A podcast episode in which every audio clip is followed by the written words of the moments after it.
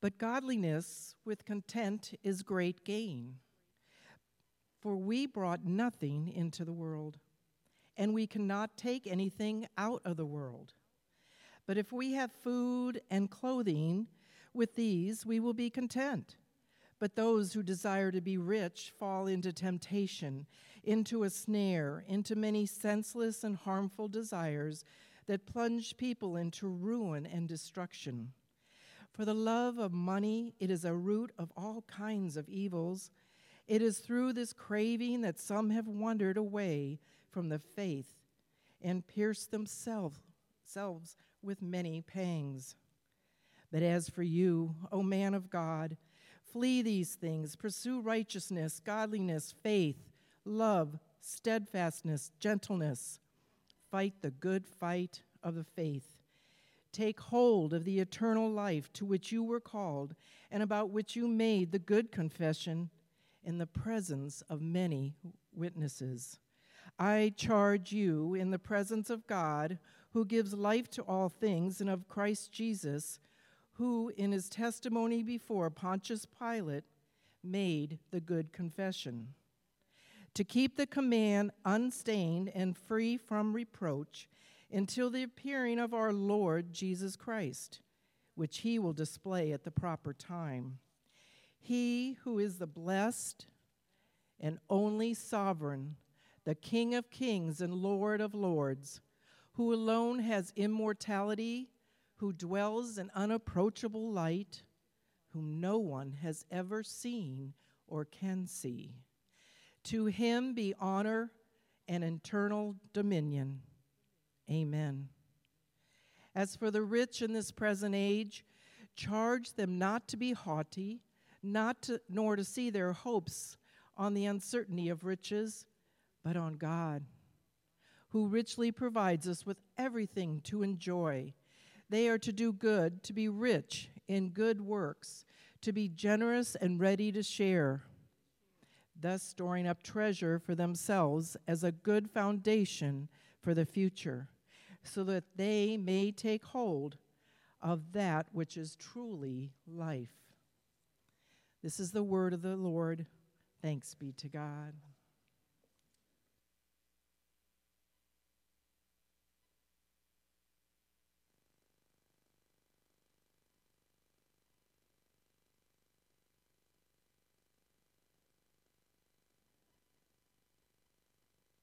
We stumbled upon this series called Hard Conversations and um, started with last week with discussing the recent uh, Supreme Court decision and realized there's a lot of hard conversations going on in the world. And, and today we talk about money, a hard conversation. In fact, they say that pastors really are scared to talk about money because it'll either get people really angry or it'll make people feel like we're all we want is money.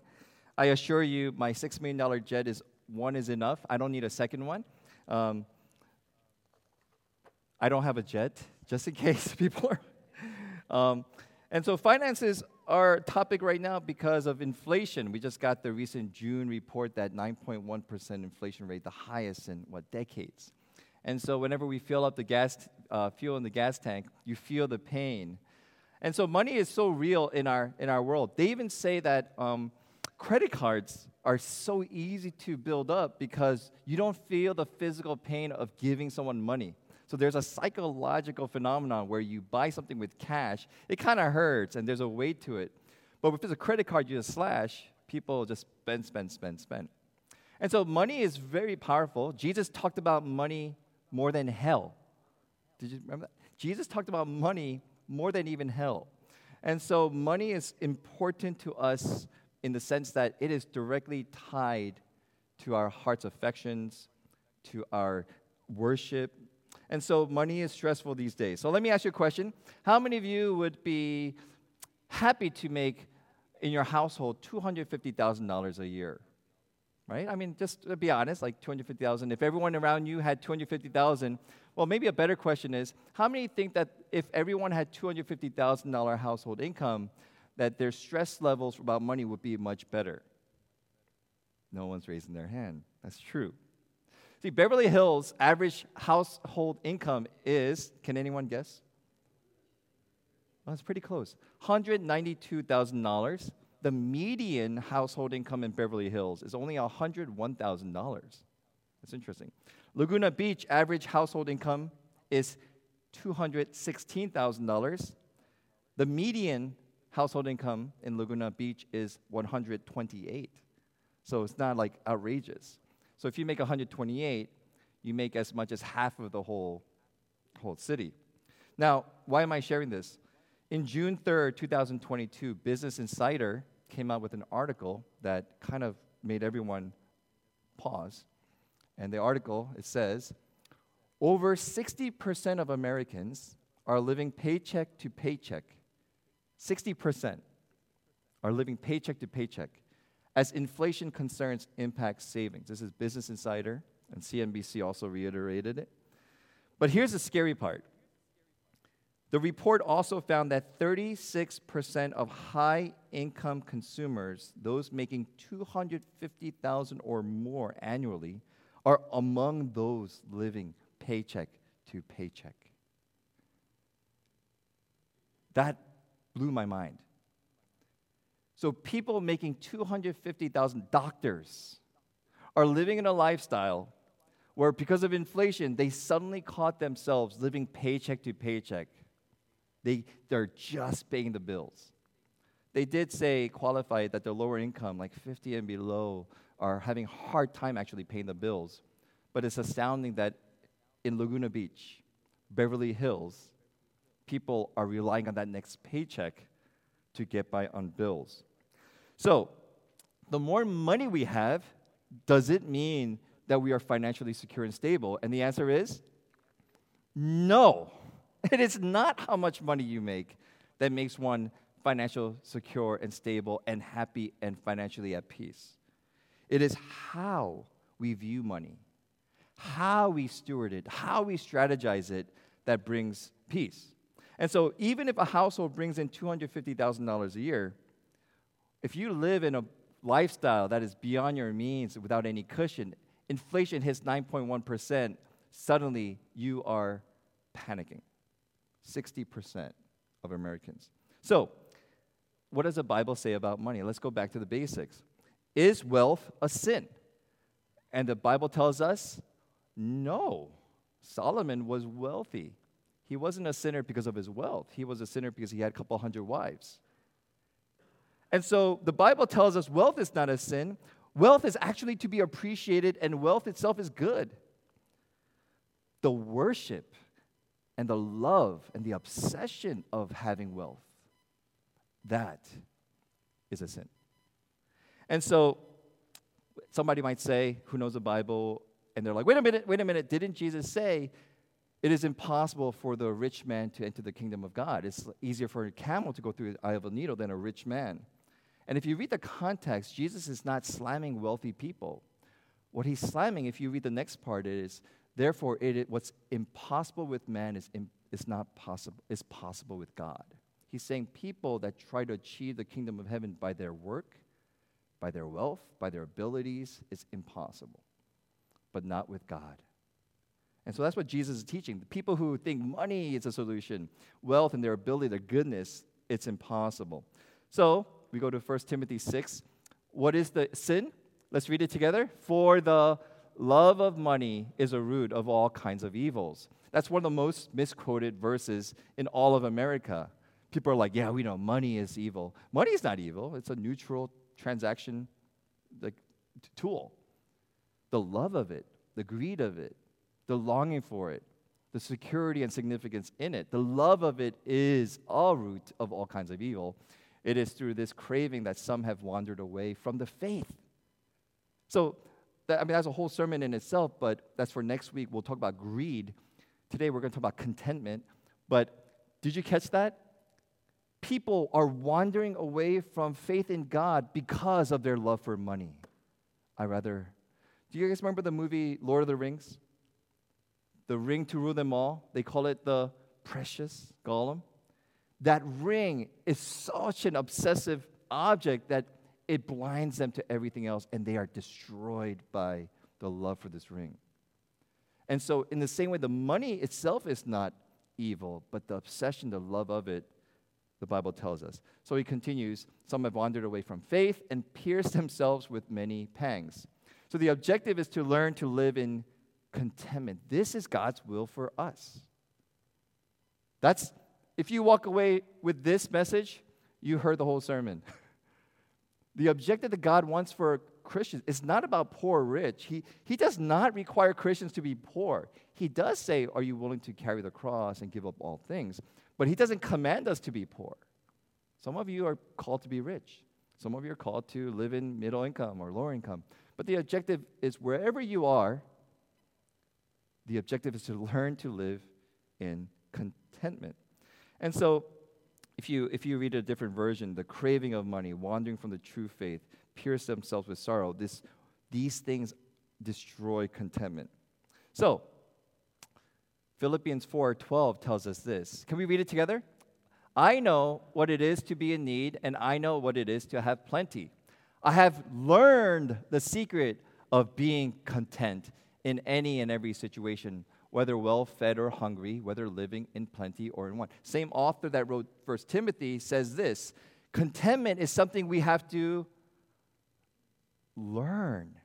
It's something we learn. It doesn't come to you naturally. Paul has learned to figure out what it means to be content even when he's being shipwrecked, tortured, beaten. He has a lot or a little. So contentment is not like a zap of God's finger and we're content, but it is something that we learn to grow into. And so Paul says, great gain, uh, on verse 6, but godliness with contentment is great gain.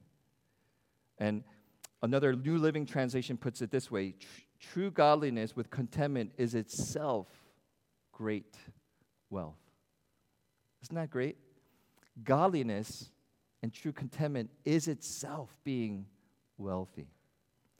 Um, part one of this whole series about money is contentment is God's message for us.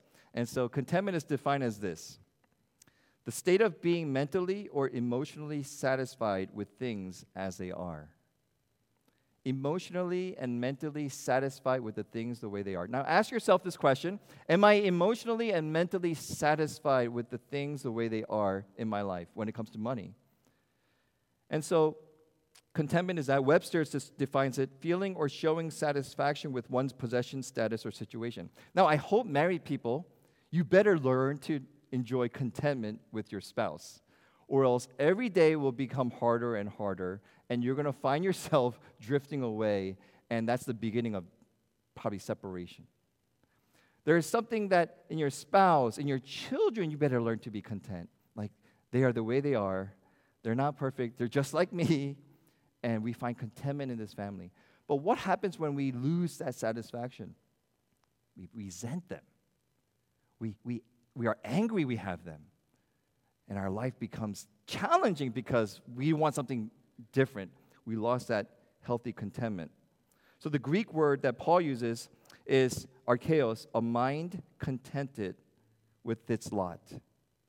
So, God, my life right now, the way it is, it is difficult, it is challenging, but I trust you, and I'm going to find peace with you in it. That's contentment that Paul is talking about. So how does contentment elude us? So if I ask all of you who, you know, who wants to learn to be content, I think everyone would raise their hand. So the bigger question is why do we have a hard time finding contentment? So that's the big question. Why do you and I have a hard time finding contentment?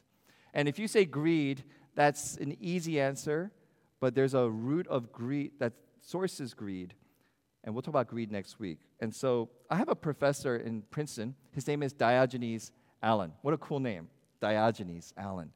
And he's a modern theologian and philosopher. He's actually an ordained PCUSA minister, one of the greatest minds in, PCU, in Princeton, and I never got to study under him, but I read his book. He wrote a book called Spiritual Theology, and one of the chapters, he has this chapter titled Eight Deadly Thoughts. And the premise of that chapter is it is not sin that keeps you, Christian, from loving God and neighbor and being generous. What he says, what he propounds, is it's deadly thoughts that you allow in your head that lead to passions, that lead to sin. It's thoughts that we allow our minds to enter into, deadly thoughts that lead to lack of love for God and neighbor and lacking generosity. So um, he, he coins a fourth century monastic monk named Evagrius, and he finds his insight, and he finds two reasons, and I'm, I'm going to summarize it two reasons why you and I have a hard time finding contentment. And the two thoughts are you ready for this? fear, and the other one is sadness. And like, how are fear and sadness, how, how do they affect my, my contentment? And so I'll tell you, I'm going to keep that up. So he writes about fear. Our need for material goods, he writes in chapter 9, suggests to the mind a lengthy old age, inability to perform manual labor, famines that are sure to come, sickness that will visit us, the pinch of poverty the great shame that comes from accepting the necessities of life from others, these thoughts fill us with anxiety and insecurity, fear, and keep us from being generous. These thoughts cause anxiety, worry, insecurity, and fear, and turn us from the very life of a follower of Christ, which is to love and be generous. So we find discontentment fueled out of this fear of what if another pandemic comes? What if I lose my job? What if I can't work anymore? What if something else? And it's this constant fear that says, I need to have more. But what is that saying? I can mitigate every calamity. And so that future is up to me. It's never at peace because worry and insecurity drives us. And so these days, I look at young people. How many of you know young people that their anxiety levels are way higher than in the 80s or 70s. It is rampant. And I, I, there's a lot of theories, but maybe young teens are watching Instagram and social media and they're seeing everyone living this happy life and they're fear, filled with fear like, what if I don't have that? And so this is the fear that keeps us from being content with where we are. I gotta have more. I gotta want more. So he continues Our minds become so full of the desire to gain enough material goods to make ourselves secure against every possible calamity, quote unquote, that we fail to pay sufficient attention to either our neighbor or God. Did you catch that? That's very true, isn't it? We are so afraid of what might happen to us, we don't think about Elder Lily down the street who's barely struggling to get milk. Well, I got to take care of myself. And so this kind of life not only leads us from, dis, from contentment, we forget the very truly needy people around us. And so fear drives us. We shut God out out of fear. Verse 10 says, Some have wandered away from the faith. And so we cannot ever find contentment when you are ruled by fear. Impossible. Like, have you ever seen someone afraid be grateful? It's impossible. Have you ever seen someone generous be someone who's filled with fear? It's impossible. It's only those who have are not consumed by fear that find contentment. And actually, the little they have, they're generous, they're giving. Now, where did he come up with this? The smartest man that I could ever know. His name is Jesus Christ. In the Sermon on the Mount, listen to what Jesus says right after anxiety and money. He says, No one can serve two masters for either he will hate the one and love the other, he will be devoted to the one and despise the other. You cannot serve God and money. Verse 25, right after it, he says, Therefore, I tell you, listen, do not be anxious about your life. Jesus is saying it right here. What keeps you from worshiping God? What drives you away from God? It's your anxiety and fear. It's your love for the money. It's your false belief that money is your security and you can't find contentment in it, do not be anxious. And so the first deadly thought is fear. And I'm curious, maybe this is a conversation you can have. How are you doing with fear? Second thought is this. Second deadly thought that keeps us from contentment. This surprised me. Sadness. Sadness. So I was like, hey, so we read into it. Let me read it. The next deadly thought, sadness, arises when we compare our achievements with those of others and find we are deeply disappointed with our lives. I heard this the other day. Um, what happens when you make a million dollars? You hang out with other millionaires, right? And then you just bought a yacht or a nice condo and you're hanging out with some guy who makes $5 million. And what happens when the guy that makes 5 million shares you his yacht? You suddenly start feeling poor. you make $5 million and then you hang out with people that make $10 million, $20 million, and then what happens to you? My house just isn't as nice as I thought it was. In other words, once you start that climb, there is never an ending. There is always someone that will make you feel poorer than you are or they'll make you feel richer. But that lifestyle never finds contentment. So sadness comes because we see that our lives, this self pity, uh, and, and that we are given this unfair share of this world. So sadness arises, we compare our achievements with those of others and find we are deeply disappointed with our lives. A sadness is a form of self pity which we may experience as we think about what we might have become had we not suffered from restrictions that come with being a Christian. Now, I, I, don't know about you, but I know a few families that said, if I only had, if my husband didn't do this, if my wife didn't, if only I went to that school instead. I'm not sure why God put me in this place. And so we find discontentment that we think we have this sadness, that we have this ideal life that we missed because of an unfair shake. So rather than finding joy in following Christ's ways, he writes, we think of all the pleasures we could have enjoyed were it not for our obedience. If I didn't go to church every Sunday, if I didn't give offering, if I didn't think about God, maybe I'd be richer. Now, I don't think it's me, but I know pastors who are making like 70,000, 80,000. They could have been genuinely millionaires because of their brilliance. They could succeed in chemistry, biology, medical field. And they gave it all up because they followed God's will. What you will not see from them is, why did God give me this unfair shake? But a lot of us look at our lives and we are discontented with sadness, according to Diogenes Allen, because we see that this has kept us from this happiness. It eludes us, it's out there. And so we look at our lives, you go home and you're like, eh, why this? So sadness keeps us from discontent, from contentment. And so, what are the antidotes? Oh, what are the antidotes? Um, so today I'm going to focus on again that big question. God wants us to be content.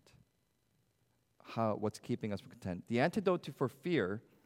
How do you overcome fear? Uh, 1 Timothy 6, 7, and 8.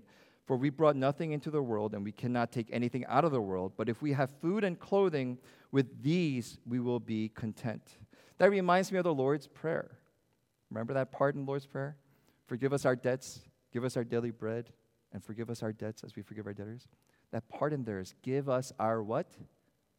Filet mignon, lobster tail, shrimp, all you can eat, buffet. Give us our what? Daily bread. So for the early Christians, Jesus teaches this prayer. Here is what wealth looks like it is knowing that God cares for you, it is knowing that God provides for you. That your daily bread is not something you conjured up through your brilliance and work, but even that is something God has given to you. So Paul has one treasure, one significance, one purpose for living, and it's all over his letters. His treasure is Let's say it together Jesus Christ. What is, who is Paul's treasure? Jesus Christ. So once Paul finds that, the trust of God grows, the fear is gone. This is his life. The essentials, like food and clothing for him, is contentment. So, wait, imagine living like that. God, I can't believe I have a meal every day. I can't believe I have food and clothing. And then every other blessings that comes our way is icing on the cake. Uh, one thing, I went to Juarez, Mexico uh, a couple times for a mission with my college group, my home church years ago. Literally, these kids are coming every day, five days a week, in underwear and ripped shirt. About 100 kids coming together, and we're playing, and we give them a t shirt. I don't know about you, but you know, my kids, they're, they're not really like selfish or anything, but when we give them a shirt, they don't go, Thank you, mom. A new t shirt. Thank you so much. You know, I don't think kids in La Mirada look at a new pair of socks and go, Whoa, new socks. But when you go to a place where they really don't have even the just basics they're happy about, the food that we serve, they're like, This is great. These little kids.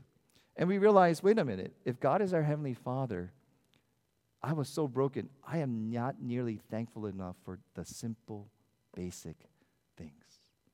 How many of you are grateful you are alive and you woke up today? Come on. How many of you are grateful that you had a car to get to this place instead of walking up Hillsboro? I tried that a couple times. I stopped after twice.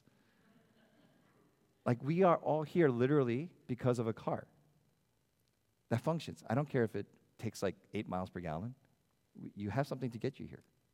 And so the antidote is like, God, you are so good. Everything else is icing on the cake. So Diogenes Allen writes, one of the fruits of the Spirit, indicative of God's activity in our lives, is that we become like God. So contentment comes out in generosity. So the two commands throughout the Bible are be not afraid and praise the Lord. And instead of fear, the two commands that are most common in the Bible that God gives us is do not be afraid. Can you say that to the person next to you, even if you don't know them? Ready? Go, just tell them, do not be afraid. This is from God. And praise the Lord. That is the com- two most common commands in the Bible. So, how do we overcome fear? Do not be afraid. Remember that. And praise the Lord. Second, the antidote for sadness then is many of us are burdened with a great deal of such sadness. It signifies that we still have not fully received the freedom of a Christian who does not live under the bondage of achievement, but whose primary self understanding and identity is based on God's positive and loving view. Diogenes Allen, what he's saying here is here's the antidote for sadness. If you find yourself sad because you compare with others, you are still living in the old life of finding significance in achievement and in money and in your possessions. The gospel has obliterated that. Your significance is in Jesus Christ, who died for you when you were a sinner.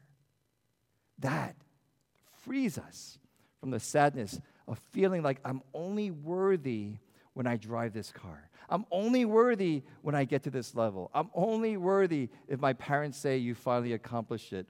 Like sometimes we have parent issues, right? But what the gospel says is your significance now is only in what Jesus Christ says you are. You are loved. You are precious. You are received. You are not rejected. Your significance is in who God says you are.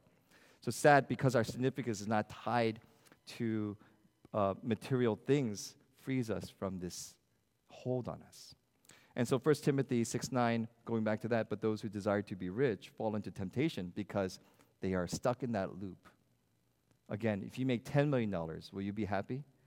Statistics show you are not. if you make a, right now, Bill Gates, you know what his objective as his life is? He wants to give away all of his money before he dies. To which his children probably said, Great. Um, so 500,000 won't make us happy, 5 million won't make us happy. It is recognizing my significance and your worth is not in what you make. So let me end with this. Paul finds this significance in Christ. The word content is only in one other place in the whole New Testament. So Paul says, Be content. I have learned the secret of contentment. The word content is only in one other place in the whole Bible. Let's read it together. My grace is sufficient for you, for my power is made perfect in weakness. Therefore, I will boast all the more gladly about my weaknesses so that Christ's power may rest on me. And that word, sufficient, is archeos. My grace is contentment for you. My grace makes you content. All that you need, archeos, is in me. And the weaker you are, and the more dilapidated you are, and your life is, praise God, my power will be perfect in you. This allows us to surrender with joy to the Lord. And so contentment looks like this, I think. This is the artwork titled Grace by uh, Eric Enstrom, and it's I think in our Jenks Hall too. It's famous, and I saw this picture, and I wanted to end with this image of contentment. And I don't know the backstory of this to be honest, but when you see this photo, you see a man humbly thanking God for soup and bread with the Word of God right next to it. Who finds, do you see any sadness coming out through this picture? Do you see any fear coming out of this picture? This is a man whose faith is secured and significance is secured in the work of God through Jesus Christ. This is contentment that God wants for us, not because He wants to make us ascetic, very uh, dilapidated or monastic lifestyle, but to free us from fear and sadness, to live into this freedom that Christ purchased for us by His blood. How do we look at money and life? Contentment is gratitude. Contentment is generosity. And contentment is godliness. And the wealth that we have is not in assets we hold, but in verse 11, O man of God, flee these things and pursue righteousness, godliness, faith, love, steadfastness, steadfastness and gentleness. That to God is wealth. Amen. Let's pray. Lord, we are here and we want to say it is hard to be content. So teach us to learn contentment. And we're not talking about just even the clothes that we want to buy or the new phones that are coming out, but deep in our hearts, that the fear that fuels us, that, that pushes us, that says more and more and more, the sadness that declares we are significant. God, we surrender these things to you and say, God, you are our treasure. Godliness is wealth. And we find security and significance in Jesus, you. And so, God, it is, I don't want to make light of the financial hardship that many are going through, and some in this room. And so, especially now, teach us contentment. And teach, especially now, teach us to live in generosity because there are so many more who have severe needs. And so, God, help us to be a church that loves you with our whole heart, soul, mind, and strength and lives loving our neighbors in generosity and action. Free us from fear and sadness again and again in Jesus Christ. It is in His name we pray. Amen.